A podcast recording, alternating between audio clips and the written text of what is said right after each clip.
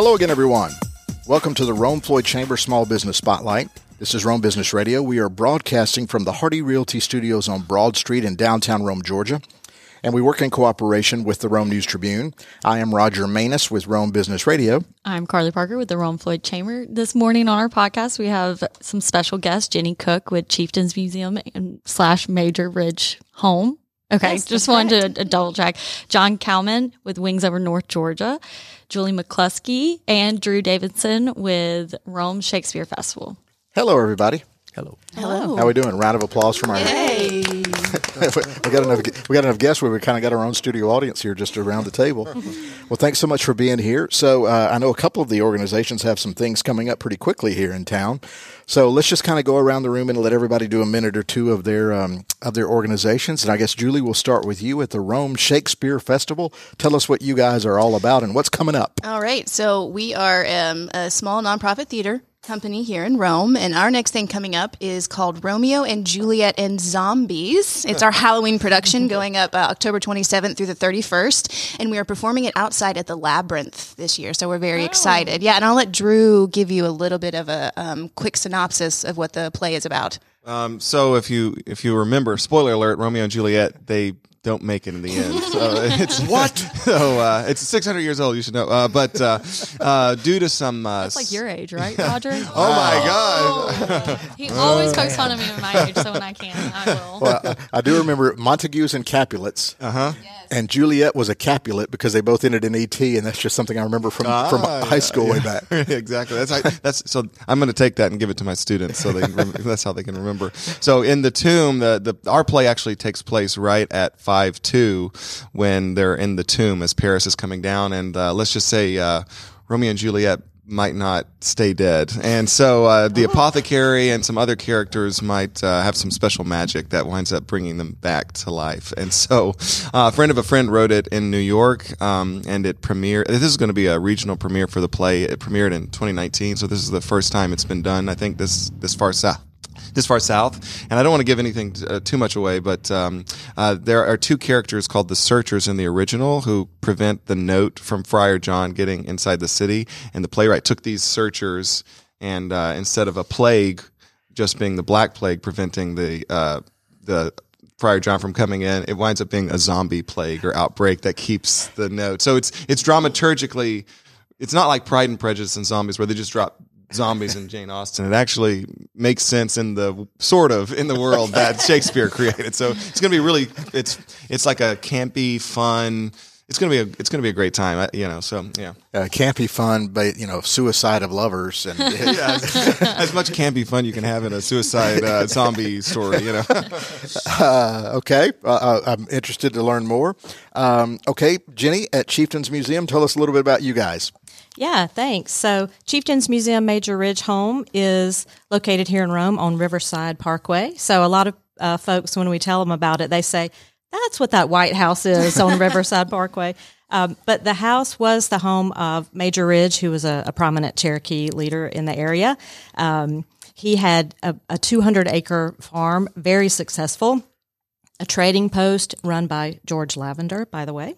And a ferry service, which is where we get the name Ridge Ferry from his service. And so his home still stands. It is the White Farmhouse.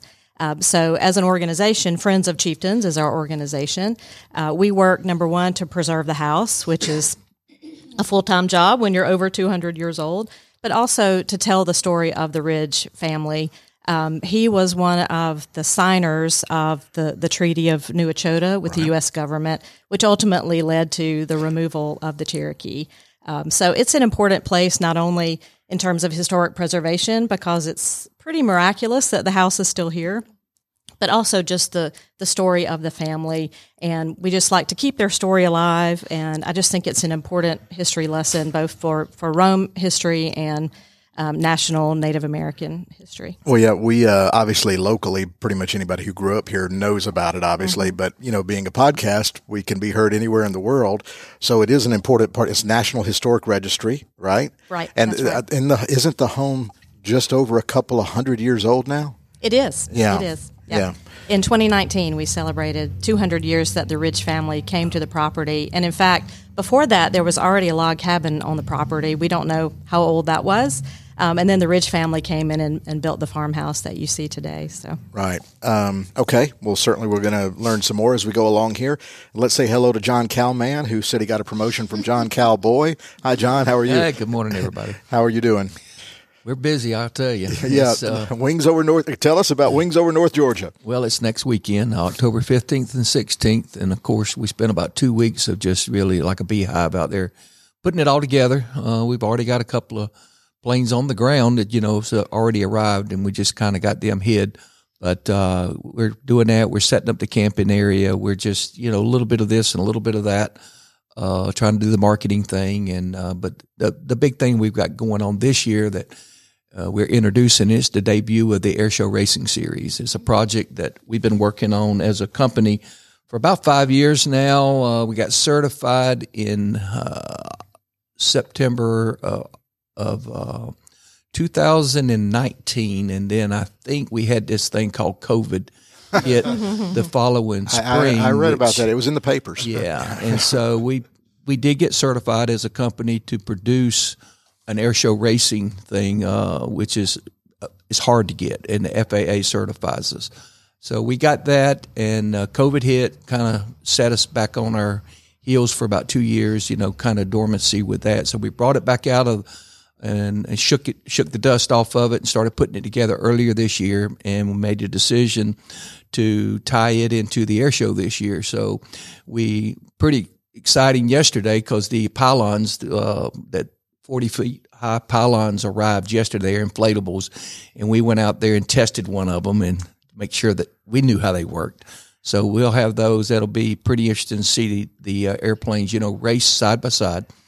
First time ever been done. It's a brand new deal. It's kind of like drag racing in the sky. Wow! And they'll be side by side, three laps through the course.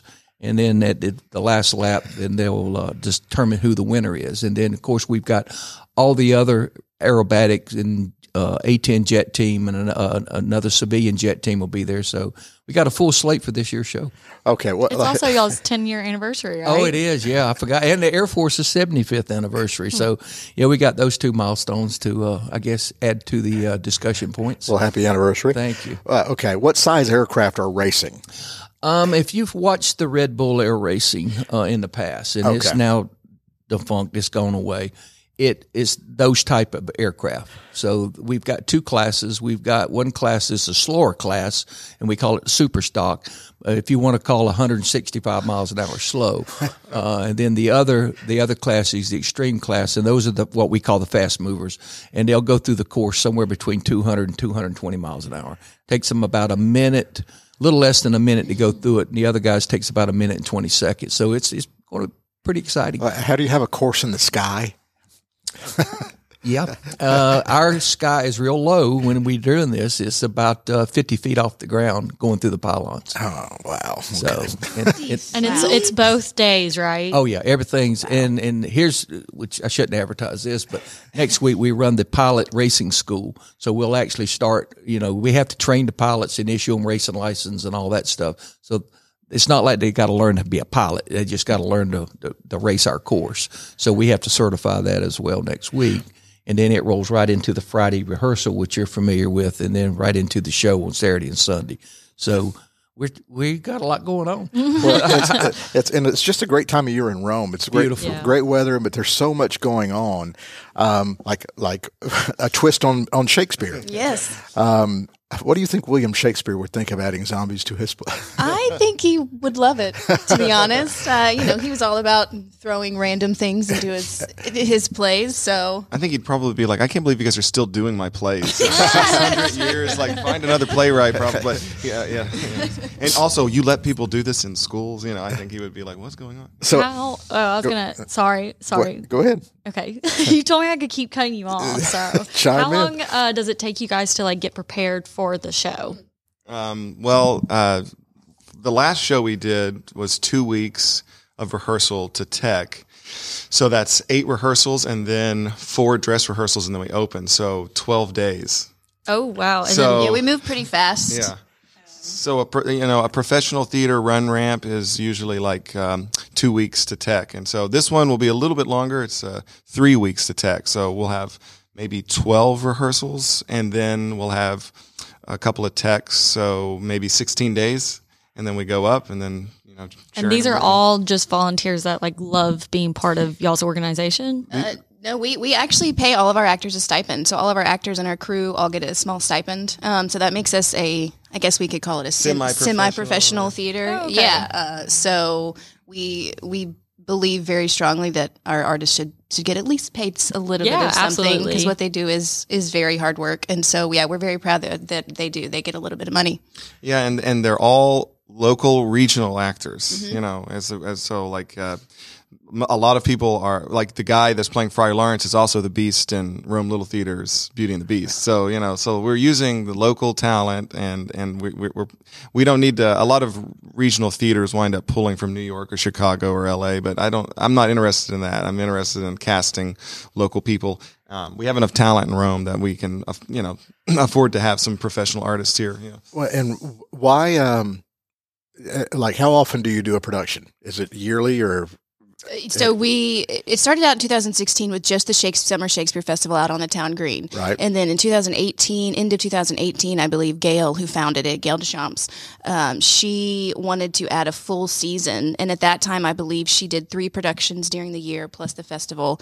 This year, we have a lot. We have five season productions plus the festival next year. So it just sort of depends on what we feel productions or plays, musicals that we want to do, timing, all of that sort of thing. So it kind of shifts year to year. And why always, is it always Shakespeare? I know his name's attached, but do you actually do other playwrights or is it always him? So we do our Shakespeare festivals, the summer production is always Shakespeare, but the indoor season is anything from contemporary comedy musicals to serious drama. So we're doing a Sanders Family Christmas in December, which is the sequel to Smoke on the Mountain, and then Romeo and Juliet and Zombies, and then Title of Show is a musical, and then Proof is a very serious family drama. So I feel like my head's like, and I did Importance of Being Earnest up on the hill. So I feel like I've got all kinds of different genres, but just trying to have a big scope and expose the area to all kinds of different plays is. Well, it's more fun, too, also to get to direct a bunch of different things instead of just Shakespeare. You know. So as a nonprofit, you sell tickets, you have volunteers, you need donations. How do you make it go? We all of those things, plus more. Yeah, so donations, obviously we're a nonprofit, so it's all tax deductible. We do a Christmas cabaret fundraiser, which we're doing December 9th at the upstairs of the History Museum this year. So we're very excited about that. We, our president-elect for our board is Indra Thomas, the very famous opera. Yes, shaking your head, yes. She graduated from Shorter. She taught at Shorter. She teaches at Berry now. Her famous role was Aida. She's traveled the world doing opera, and she's our president-elect for the board, and she is heading up a Christmas cabaret in December. So that's a big fundraiser for us. And then donations, big time, ad sales in our programs. Anyway, grants, yes, we do. We applied. We actually have an application out for a grant right now. So we all sorts of ways that we want to give money. Right. So if you're listening and you would like to give us money, but the most important thing is we a lot of theater companies wind up paying the head of the company first, and we're like supporting the actors first because they're always the last people to get paid. So me and Julie decided when we took over this year, we're like, we're not going to take any money until we for sure have enough money to pay the actors. So the actors get paid first. And then at some point we'll make enough money where maybe we can make some money too. But right now it is just like supporting the artists. It's important. I think that this is an experiment to sort of flip the head of the way that most of the theater industry at large is situated, where you've got super top heavy artistic directors making six figures, right, and then actors making $200 a week. And it's just, it's really, it offends me actually. So, so you're going to get him started on a rant this early morning. Yeah. Well, we got you a chair. Let me get you a soapbox. Where's my soapbox? And I believe, I do like having nonprofits on from time to time because, helping to get the word out, like Chieftains Museum, Major Ridge Home. Absolutely. Y'all are in a fundraising need constantly as well. So what do you guys need and how do you do it as well? Absolutely. So we are a private entity, which is actually really rare. We're certified by the National Park Service as a location on the Trail of Tears. And there are very few of those that are private entities. So, yes, membership. We love our museum members. We're about to enter our 2023 membership campaign, so keep an eye out, social media, website for that. Of course, anyone can join anytime. That includes free admission to the museum anytime, and you get a discount in our bookstore gift shop, which is a nice little perk. Donations, of course, like you guys, are very important. Admissions, come visit us. We love folks to come see the house, tour the museum. Right now we're open Monday, Wednesday, Friday, and Saturday. We have loads of field trips. I actually went to Chieftains Museum as a fourth grader from East Central and loved it. So we have lots of kids that come through, and we love to help grow their love of history and historic preservation. So that's a lot of fun. We do special events as well. Actually, last weekend we had our something new we tried, kind of an evening at the museum, we called it. Night at the museum for grown-ups, we called it. And we had some actors in the museum playing historic figures. It was a lot of fun, just sharing information. Coming up November the 4th, we have a program. The Southern Paranormal Investigators have spent some time in our house. And I'm not going to give too much away, but they're going to share their findings. Oh, it's Halloween season, obviously. It is, November the 4th. So keep an eye out. Tickets will go on sale soon for that. And then in the future, we have a big Mardi Gras ball party. That's a lot of fun. That'll be February 18th of next year. Do you find that you get a lot of visitors from out of town or we do. Okay, good. We do. Of course, the kids are local with the field trips and their teachers and chaperones. The majority of our visitors, though, just day-to-day, are from out of town and from overseas. We get a lot of travelers who are interested in Southern history and Native American history. Oh, that's interesting. Mm-hmm. And, of course, Rome has, events, the Rome Braves or tennis tournaments, and brings people from out of town. I'm just wondering if that's on their, like the clock tower, and, if that's on their go-see list. I think so. Yeah. Yes. Do you work with the Georgia's Rome Tourism? We do. Yes. Mm-hmm. So they help you guys, right, to try to get more people. We sort of advertise each other, and the Rome Area History Center as well. They're great partners. All right. Well, that'll segue me to John here. John, the last thing you want to do is be a nonprofit on your Wings Over North. You want to make some money, right? We try every year. It's a tough business. But, yeah. So do you do other? We have that capability, we have in the past. Right now, I've kind of brought it back down so we can focus on this air racing, because once we get it and find out how the crowd is going to react to it, then we hope to put that on the road, literally going to different shows around the country, putting the air racing into their event. And what kind of crowd do you normally get, or are you hopeful for? Obviously, our best crowd is a Blue Angel year. Our second best crowd would be like a Thunderbird year. And then this is, I don't even want to call it an off year, because it's all totally different. So, it varies. And this year will not be a Blue Angel year. I'll just put it that way. Right. But this racing introduction, man, that's. Yeah, we're totally focused on marketing that, which is, the only other air racing in the United States is Reno. That's one time a year. And that's, so this is the first time anything's ever been offered, if you want to call it, on the East Coast. But we've been able to infuse it right into an air show. So you don't have to sit there and watch planes go by, and then they have to fly 7 miles away from you, and then they come back by again. That's the Reno-style air racing. Ours is in your face. I mean, it's literally the whole course is 5,000 feet long. And so it's less than a mile. Yes, and it's – fits right, inside. Right, yeah. Doing my math right. Wow. Yeah, you're right. So, one of the things I do want to make sure, the last 2 years we've done what they call a drive-in air show, and very successful. We did that and, kind of lucked into surviving the last two shows, where most of the country didn't even have a show due to COVID. But this year we've kind of turned it into a super hybrid, if you want to call it that. We're keeping the drive-in because people love it. They drive in, park the car, set up their tail. Like a big tailgating party. Yeah, and people, I'm telling you, it's still the number one seller for us, so we're not going to do away with that. But we've brought back the patio club, which is, round table with an umbrella and 6 chairs. People love that environment. In fact, that's sold out on Saturday, and Sunday's got a few tables left.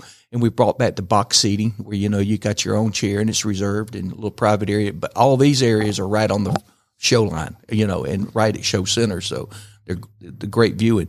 But we brought back the general admission. You buy a ticket and come in and bring your folding chair or your blanket and make yourself comfortable and have a good time. But we're bringing also back the static display aircraft, the airplanes for people to go and look at and take pictures of, talk to the crew. So two of the big boys that we have this year, we have the big C-17, and he'll be back on the ground. And then, of course, we got the C-130s from Dobbins. There will be one on the ground for people to go and look at. And then they'll also be doing airdrop demonstrations at the airfield. So everybody, there's a little bit for everybody this year, including premium camping. If anybody wants to camp, we got a few camping spots still left for those folks that want to, you know. Oh, just make a whole weekend of it. Oh, yeah. And there's people love doing that. What is your background? I'm retired Air Force, spent 37 years in the Air Force.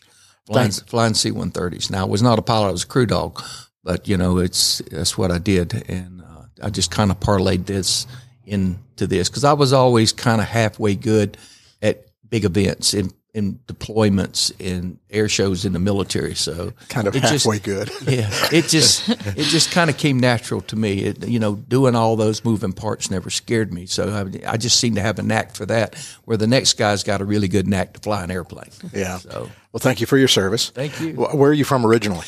My hometown is Brunswick, down on the coast, Brunswick, Georgia. That's where I grew up, went to high school, graduated, and left, and played Air Force for the next 100 years, it feels like. Yeah. Okay. Where are you guys from? Sort of all over. I was born in Oklahoma. Then my family moved to Florida. Then we moved to Chattanooga. My family lives in Cleveland now, but then I spent some time in Lexington, Kentucky, as we talked about earlier. Right. And then we moved here. So I usually tell people Tennessee because it's easier. What brought you here? My husband's job. He took a job up at Shorter University, which is also where Drew works. He's also a theater professor at Shorter University. All right. So, Drew, are you from here originally? I'm from the other side of the foothills in Mount Vernon, Kentucky. So it's like an hour south of Lexington, an hour and a half north of Knoxville. And I was a theater professor at UK, and then this job opened up, and 40 different students a class versus actually 40 students in the department. So I actually get to know my students, which is the point. And then this theater company had an opening, and so I was like, okay, well, I can get to do,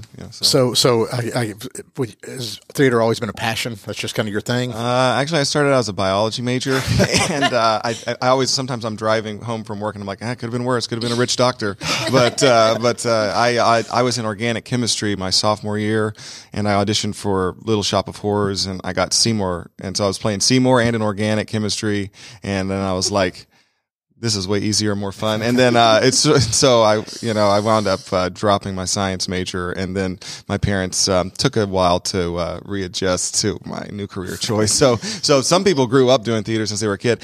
Like I said, I'm from a little tiny town, 3,000 people. I didn't even know what a monologue was. So I didn't even know you could major in it. I didn't know it was an option. And so I'm like a perfect example of like education can literally take you from knowing nothing to being like an expert in it. So I didn't know. Yeah. And how did you get involved with the local organization, and has theater been a thing for you? Theater, I got into it my senior year of high school. I had planned to be a piano performance major, and then I realized I didn't want to spend hours alone in a practice room by myself, and I got into theater my senior year of high school and was a theater major in college, took a little bit of a break from it after I graduated, and then got into Shakespeare in Lexington. They have an outdoor Shakespeare festival there, and that's kind of where I fell in love. I had never done Shakespeare. Actually, before that I'd just done more modern plays, and then I moved here, met Gail Deschamps, who founded Rome Shakespeare Festival, got involved with her. And then one thing led to another, and now I'm executive director for it. So it's kind of been a bit of a whirlwind, but it has all worked out really well. We talked a little bit before, but Drew and I we never directly crossed paths, and we both lived in Lexington, but we knew a lot of the same people, and we found out that our passions were very similar. And so when these two positions opened up at Rome Shakespeare Festival, we thought it was the perfect fit for both of us to kind of take this organization into a new era for professional theaters and what that looks like, and how do we figure out how to get more people in the community involved. We don't want to just be for the downtown. We want to be for the whole community and outside of Rome. So we're working to figure out how we bring theater to the community rather than the community coming to us. So there's lots of fun, good changes happening at Rome Shakespeare Festival, and we're excited to be a part of it. Well, one of the things that's interesting about hosting this podcast is as Rome has grown over the years, a lot of people born and raised, Jenny, born and raised, you went to East Central, you said? I did. Well, I went to West End, and so we used to beat y'all in Pee Wee football, but I don't know. I'm teasing. I also went to our. He's not teasing. I went to our Merchie. I went to our Merchie briefly. Yeah, exactly. Went to our Merchie briefly as well. But also, so many people have come in from out of town and just kind of fall in love with the town, or yeah, that's exactly what happened. When I moved here from Lexington, I was a little paranoid because I thought, oh, it's a small town in the South and in Georgia, but then I got here and I got involved with the community and in theater, and I realized that it's a unique little gem of a city that sits here in Northwest Georgia, and I've loved being here, and I really have enjoyed getting to know the people here that are from here and have grown up here, and they've been very welcoming, and so it's a great place. Yeah. Yeah. The way you said Georgia. Well, listen, I thought Lexington was hot in the summer, but man, oh man, is Georgia hot. So you came from Kentucky? You're just offended that she's not a Georgia Bulldog. Well, not everybody can be. Okay, let's kind of go around the room here and get some final thoughts and contact information for how people can connect with you, do business with you, follow you on social, whatever. Jenny, I guess we'll start with you at the Chieftains Museum, Major Ridge Home. Probably the best way to keep up with us is our Facebook page and our website, chieftainsmuseum.org. Okay. And John, with Wings Over North Georgia. Yep. WingsOverNorthGeorgia.com is the official website. So all the info and tickets, availability, all of that is there. And then we got our Facebook page, which we're constantly bombarding with information. So it's kind of cool if you want to go see who's performing and, some of the backstories and things like that. So look forward to hosting everybody next weekend here in Rome. What do you do if there's bad weather? There's not going to be. He doesn't speak into the universe. Yeah. Me and the old man upstairs, we kind of deal worked out. This is our severe clear year. So, you just put in a good word for us as well for the end of it. Thank you. I have to work. It's hard enough just on ours. Last year we had some weather issues with the Blues, but we got all the shows in, but. This year, right now, looking at the long-range forecast, which is not as long as it was, it looks pretty good next week. Good. Okay. Lastly, Rome Shakespeare. It just dawned on me when we were growing up, William Shakespeare was this revered William Shakespeare. Shakespeare. You have to say it that way. When he was like 8 years old, he was just Billy Shakespeare. Little Billy Shakes. Little Billy. Bill Shakes. Yeah. So anyway, how can people help support y'all and connect with y'all and all that? As both the other groups have mentioned, Facebook. We do so many announcements and videos, all sorts of stuff on our Facebook. It's just Rome Shakespeare Festival. Our Instagram also we use very regularly, which is at Rome Shakespeare. We have a TikTok. We have a YouTube video that we're slowly trying to, which... Carly, we talked about earlier, Carly does the TikTok. You can also email us at info@romeshakespearefestival.com. Our website is romeshakespearefestival.com. So most of the way that we keep people informed of what we're doing is social media and our website. So make sure that you follow us, give us a like, keep up with all that we're doing. And the most pressing thing is Romeo and Juliet and Zombies. Correct. Coming up. Yes, and you can find tickets. There's a link on our Facebook, on our Instagram, and our website. October 27th through the 31st at the Labyrinth. All shows will be at 8 p.m., so it's going to start at dark. Romeo and Juliet and Zombies. I better see you there now that we've talked about it. Well, I did used to watch The Walking Dead. Also, fun fact, I actually am in this production. I'm one of the searchers, so you'll get to see me maybe murder some zombies. Oh, so you won't be a zombie. No, I am a zombie killer. Wow. I don't remember that from my 8th grade English lit class. But how much more fun would it have been if there had been a zombie killer in it? Don't tell your AP English teacher about it. What'd you say? Oh, yeah, don't tell your AP English teacher about this version. They might not. Okay.